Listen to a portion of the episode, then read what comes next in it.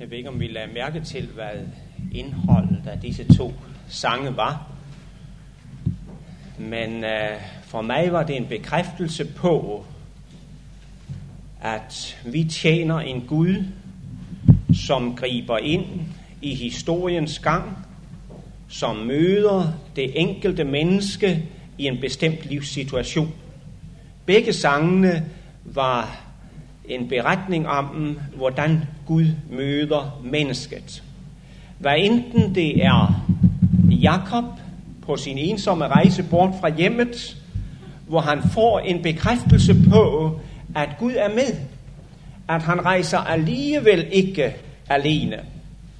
Eller det er i det mægtige skue deroppe på Sinai-bjerget, hvor Gud møder sin tjener Moses, og med ham hele sit folk dernede på sletten.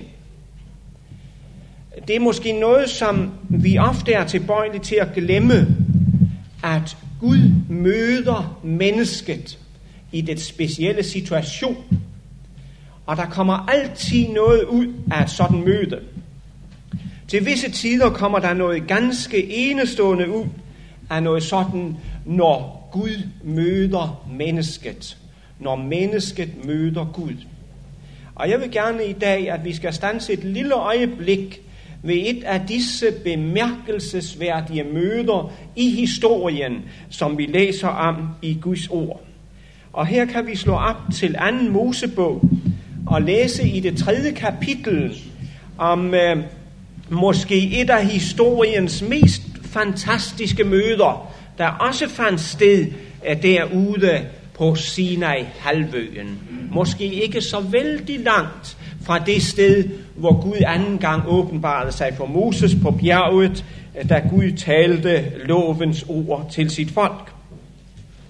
For der står nemlig, at øh, Moses også på dette tidspunkt var kommet hen i nærheden af Horebs bjerg. Det tredje kapitel og første vers læser vi, at han vogtede småkvæget for sin svigerfar Jetro, præsten i Midian, og drev engang småkvæget hen hinsides ørkenen og kom til Guds bjerg Horeb. Der åbenbarede Herrens engel sig for ham i en ildslue, der slog ud af en tornebusk. Og da han så nærmere til, så der stod tornebusken i lys lue, uden at den blev fortæret. Der sagde Moses, lad mig dog gå hen og se på dette underfulde skue, hvorfor tornebusken ikke brænder op. Men da Herren så, at han gik hen for at se derpå, og råbte Gud til ham fra tornebusken, Moses, Moses. Og han svarede, se, her er jeg. Og der sagde han, kom ikke nærmere, drag dine sko af dine fødder, til det sted, du står på, er hellig jord. Og han sagde, jeg er din fars Gud, Abrahams Gud, Isaks Gud og Jakobs Gud.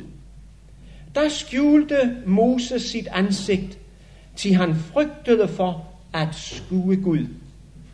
Og så kan vi gå lige op til det trettende og fjortende vers og læse videre i samtalens, af samtalens forløb.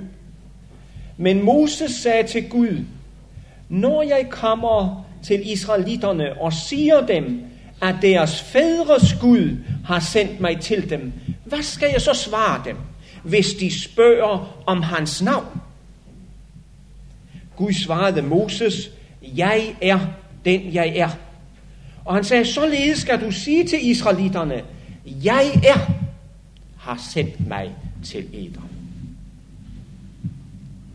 For Moses, så var dette jo, hvad vi let kan forstå, en rystende oplevelse, som endnu en gang vendte op og ned på alt i Moses liv. Han havde haft sine fyrre år dernede i Egypten, hvor han var blevet oplært, som der står i alle Egyptens visdom, hvor han troede sig selv klar til at lede Guds folk ud fra Egypten, men hvor Gud ikke kunne bruge ham i hans selvrådighed. Så gik han der i ørkenen, i Guds skole, i andre fyrre år, og så mødte Gud ham på denne måde. Og nu begyndte den sidste tredjedel af Moseliv, som skulle gøre ham til den store leder, som skulle gøre ham til den mest sagtmodige mand på jorden. Det er ikke underligt, at Moses her ønsker sikkerhed for, hvem han står overfor. For det betød en fuldstændig forandring af hele hans liv fremover. Nu dybest set, så var han vel ikke i tvivl, for Gud havde jo selv sagt det. Han vidste, at han stod her over for sine fædres Gud. Og i dyb ærefrygt, så bøjede han sig. Men for virkelig at kunne gå denne Guds ærende, for hvem han stod over for her, så ønskede han, ja, så måtte han vide noget mere om ham, end blot dette, at han var fædrenes Gud. For det er ikke nok at vide, at han er fædrenes Gud. Moses måtte vide noget mere om ham. Og han siger, hvad er dit navn? Hvad er dit navn?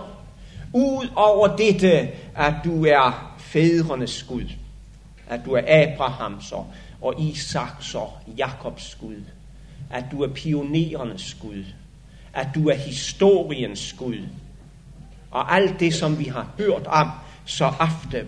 Hvad har du at sige mig i dag? I min situation? Og det er vel det svar, som vi alle sammen gerne ønsker at få. Vi kan læse meget om historiens Gud i dag. Vi kan få meget om, undskyld, vi kan få meget at vide om fædrenes Gud. Men der er en ting, som du og jeg må vide først af alt. Og det er, hvad denne Gud har at sige os her og nu i vor situation.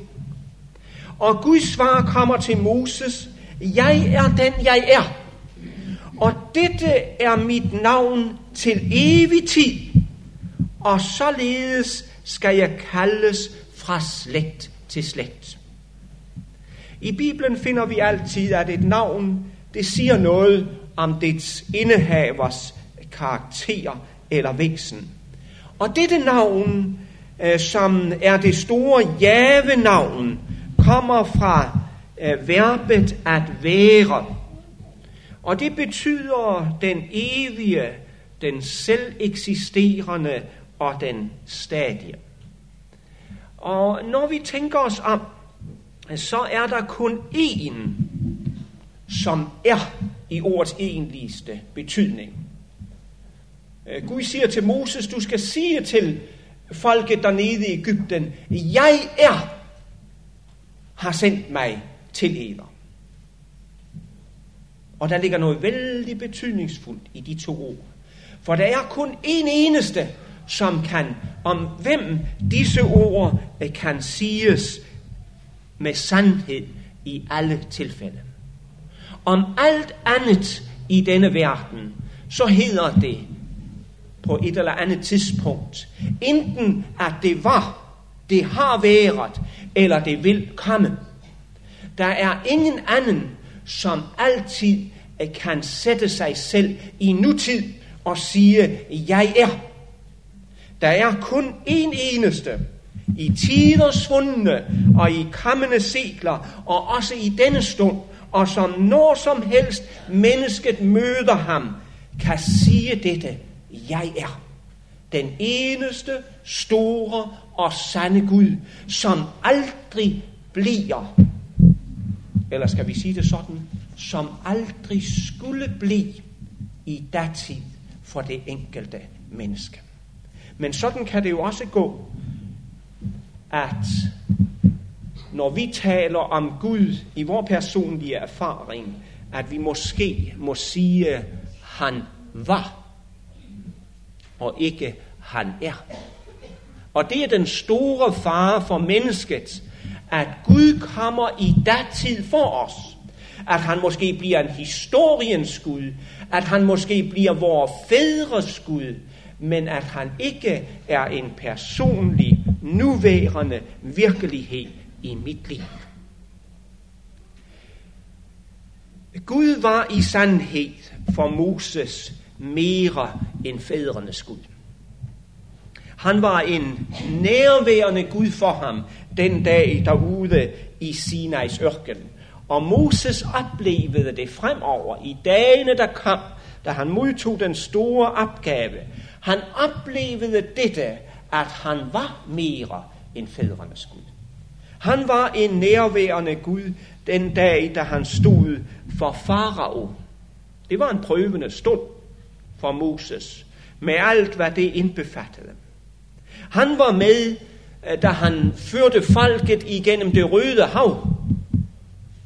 I sandhed en uovervindelig hindring. Men Gud var ikke i datid. Han var med. Han var stadig den store jeg er.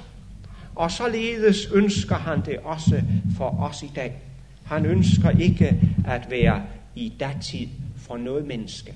Og jeg stiller dig spørgsmålet her i dag. Er Gud i nutid for dig, eller er han i datid? Og jeg kan stille spørgsmålet til mig selv, således som man altid bør gøre det. Er Gud i nutid for mig, eller er han i datid?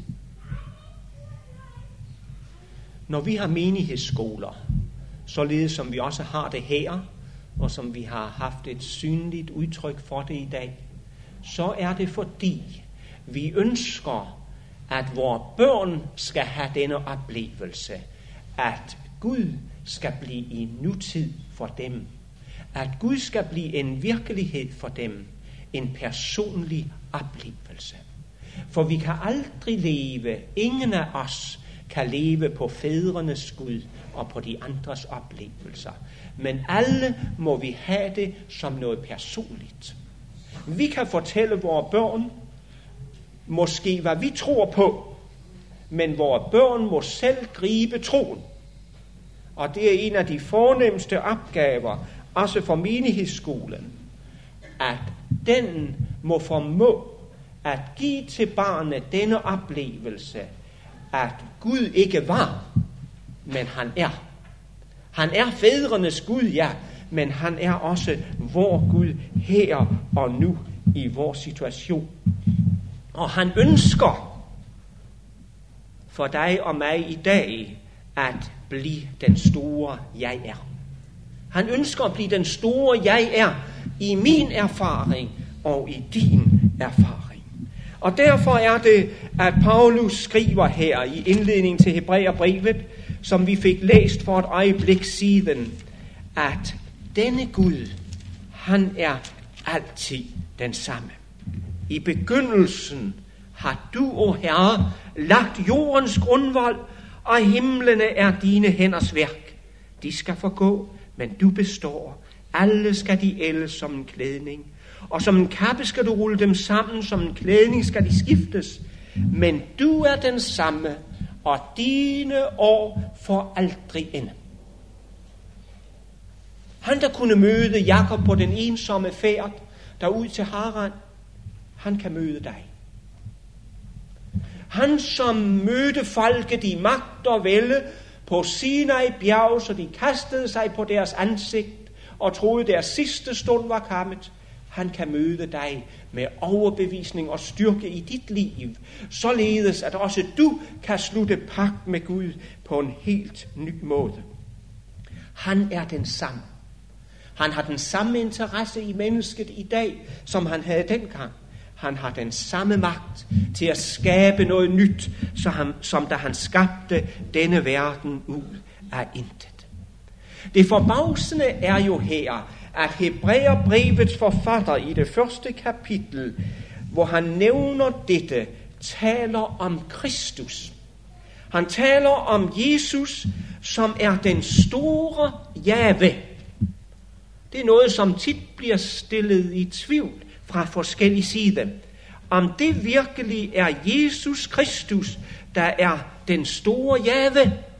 Men uh, Paulus siger det her, Og Jesus sagde det jo egentlig også selv, så klart som det kunne gøres, i hvert fald så klart, så folket tog sten op og stenede, eller ville stene ham, står der, for det han sagde, fordi han gjorde sig selv lig med den store Gud, der mødte Moses derude i ørkenen. Og du husker disse ord fra Johannes evangeliet, det ottende kapitel, hvor Jesus talte til jøderne, og jøderne talte til ham og siger der i det syvoghalvtreds tyvende vers, du er ikke halvtreds år endnu, og du har set Abraham. Jesus sagde til dem, sandelig, sandelig, siger jeg eder, før Abraham blev til, er jeg. Der tog de sten op for at kaste dem på ham, men Jesus skjulte sig og gik bort fra helligdom. Og her er der mange, der tænker, at oversætterne, eller på anden måde, er der smuttet en lille fejl ind, en lille grammatisk fejl, når Jesus siger, sandelig siger jeg til eder, før Abraham blev til, er jeg. Men Jesus sagde det på den måde. Han måtte sige det på den måde. Og oversætterne må oversætte det på den måde. For der står her, at Jesus Kristus er fra evighed til evighed den samme. Han er den store jeg er. Han bliver aldrig i datid. Og øh, for mig personligt, så må jeg sige, at det er en af mine store, glædelige overraskelser at se dette, at Jesus Kristus, min frelser, er den store jeg er, som aldrig behøver at komme i datid i mit liv. Vi søger i dag, eller mange mennesker søger i dag efter den historiske Jesus, og det har været et yndet emne blandt teologerne igennem de sidste tredive fyrre år. Den historiske Jesus. Og det er et interessant emne at finde den historiske Jesus. Men venner, der er noget langt, langt større for det enkelte menneske, end at finde den historiske Gud. Hvor stor betydning end dette kan have for os, og hvor meget det end kan styrke vores tro, for det kan det i sandhed, når man ser disse historiske beviser. Men det største, der kan times et menneske, det er at opleve Gud som den store jeg er, sådan som Moses oplevede ham den dag, da han ud over dette at få at vide, at han stod over for fædrenes Gud, fik at vide, at han stod over for en Gud her, som var nærværende og virkelig i hans personlige forhold. Jøderne forstod udmærket, hvad der var, Jesus her sagde, at han gjorde sig selv lige med den store Jahve. Han var ikke alene fædrenes Gud, men han er og vor. Han er også vor Gud og frelser her og nu og altid. Men vi kan stille spørgsmålet her også. Hvorfor ønskede Gud nu dette møde med Moses? Hvis vi læste de uh, uh, vers, som vi i første omgang sprang over her i anden Mosebog, det tredje kapitel, uh, så vil vi finde der, at Moses, uh, jo, uh, Gud gør klart rede for, hvorfor han ønskede uh, dette møde med Moses. For eksempel i det syvende og ottende vers. Jeg har set mit folks elendighed i Egypten. Jeg har hørt deres klageskrig over deres undertrykkere. Ja, jeg kender deres lidelser. Og jeg er steget ned for at udfri dem af Egyptens hånd og føre dem bort fra dette land til et godt og vidtstrakt land, til et land, der flyder med mælk og honning. Jeg har hørt deres skrig. Jeg har set deres tilstand. Jeg kender til deres nød og til deres behov. Vi står her over for en Gud, der lever med i menneskets hverdag. En Gud, der griber ind og udfrier os for at føre os til et godt og et vidtstrakt land. Og når Gud sådan ønsker at møde mennesket og møde dig og mig i vores situation, i vores virkelighed, så er der kun én årsag, så er der kun én hensigt. Og det er fordi han har set vores tilstand. Han har set, vi behøver ham. Han har hørt vores bønner. Han har lyttet til vores hjerters ønske. Og han kommer for at møde os, for at hjælpe os i vores situation. Og samtidig så vil man synes, jamen min situation er noget helt specielt. Og det er svært at hjælpe mig. Ikke sandt? For ingen har stået i den situation, som jeg har stået i. Men det store vidunderlige er, at Gud kan hjælpe i enhver situation. Han kunne hjælpe Moses derude over for den helt fremmedartede opgave. Han var jo fremmedgjort for alt det, der skete dernede i Egypten. Hvad var der ikke sket i disse fyrre til tyve år? Nye folk var kommet til magten. Ingen kendte Moses. Han sagde, jeg kan dårligt nok tale det egyptiske sprog efter fyrre til tyve år. Nej, hvem kan tale sit modersmål, når man har været borte i fyrre til tyve år? De få kan gøre det. Han var fremmedgjort for det. Men Gud kunne bruge ham som et redskab. En sådan Gud er det, der ønsker at hjælpe os i vores situation. Nu ved, denne, ved dette møde derude ved den brændende busk, så ønskede Moses svar på endnu et spørgsmål, som vi finder i det ellevte vers. Måske er det ikke et spørgsmål, måske er det blot øh, fremsat i dyb beskedenhed og erkendelse af, hvem han var, men alligevel står det formuleret som sådan. Moses sagde til Gud, hvem er jeg? At jeg skulle kunne gå til farao og føre israelitterne ud af Egypten. Og det er vel værd at få svar også på dette spørgsmål. Ved dette møde så blev afstanden imellem Gud og mennesket præciseret i dette drag dine sko af dine fødder. Og det må vi aldrig glemme, er bydigheden over for den store og mægtige Gud. Afstanden imellem ham og mig. Til trods for, at han ønsker at møde mig, så må jeg aldrig glemme, at jeg er skabningen, som står over for min skaber. Og sådan stod Moses også den dag. I Guds nærhed, så bliver alt det menneskelige så småt, og vores ord kan betyde så uendeligt lidt. Der er en forfatter, der skildrer en tænkt scene i himlen, hvor en stadig strøm af hele menneskehedens bønner stiger op fra jorden i en babelsk blanding af alle sprog. Jeg ved ikke, om vi kan forestille os det. De mange mennesker, der råber til Gud på de mange forskellige sprog ud over jorden, med de mange forskellige motiveringer. Og i denne fremstilling, så er der en engel, der spørger, Herre, hvordan kan du skelne, hvad de alle beder om? Og Gud svarer, jeg lytter ikke så meget til deres ord, men jeg lytter kun til deres liv. For det er kun de bønner, der står som udtryk for, hvad mennesket virkelig er, der stiger op over jordens atmosfære. Vores ord kan betyde så lidt, vores bekendelse, men det vi er, livet vi lever. Og hvis den Gud, som vi tilbeder, giver sig til kende, som jeg er, så vil det også være ganske enkelt at tænke, at det er kun igennem det, jeg er, at jeg kan tilbede ham på rette måde. Nu Moses følte i sandhed ikke, at han var noget. Og det var i dyb ydmyghed og selverkendelse, at han udbrød disse ord. Hvem er jeg, at jeg skulle kunne gå dit ærinde? Jo, siger Gud, jeg vil være med dig. Og når jeg går med, der er også du noget. Og kun i dette fællesskab eksisterer du virkelig. Der finder mennesket sin sande identitet i forholdet til Gud, i mødet med Gud. Moses får at vide, at opgaven er egentlig Guds opgave.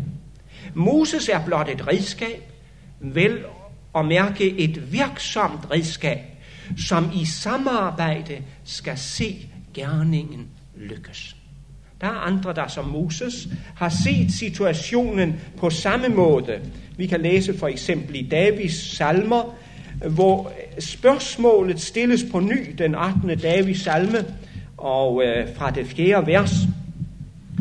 Når jeg ser din himmel, dine fingres værk, månen og stjernerne, som du skabte, hvad er der et menneske, at du kommer ham i hu?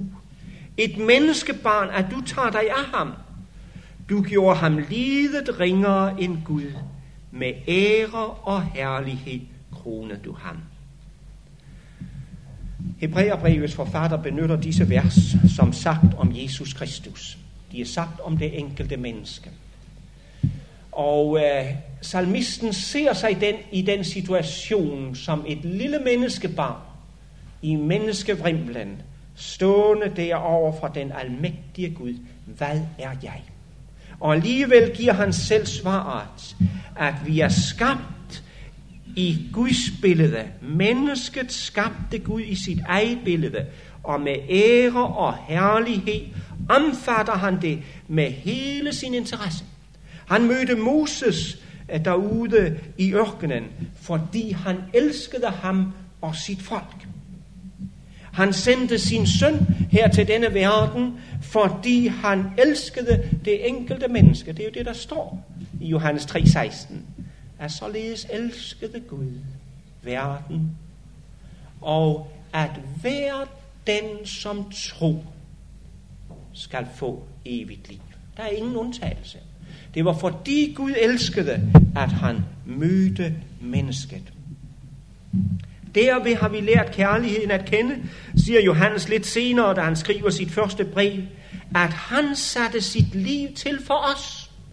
Deri så du Guds kærlighed, Guds interesse for dig. Ikke alene for vores fædre, ikke alene for pionererne, ikke alene for de andre, som Gud har gjort så meget for, men til dig personligt. Så mange, som tog imod ham, dem gav han magt til at være Guds børn. Hvem er så jeg i dag? Jeg er, om jeg selv vil, hans elskede barn. Det er min identitet. Han har skabt mig, han har genskabt mig, han vil udfri mig som folket fordum fra Egyptens trældom. Sådan vil han udfri mig af det, der binder mig i dag. Og der kan være stærke bånd, som binder det enkelte menneske. Men Gud har veje, og Gud har midler. Så sandt han må få lov til at blive det for dig og mig i dag. Ikke blot i datid, men i det stadig, det, den evige nutid. Her og nu, og ind igennem evigheden. Og derfor blev det et betydningsfuldt møde på Sinai den dag. Og den store jeg er, han vil gøre det igen. Han vil lade busken brænde, også for os, så vi skal få øjnene op for Guds storhed og hellighed, og se, at han jo netop har bud til mig. Der er meget, vi kan sige Gud tak for i en sådan situation, at han er den store jeg er, og vil være den store jeg er, med alt, hvad det betyder i min erfaring.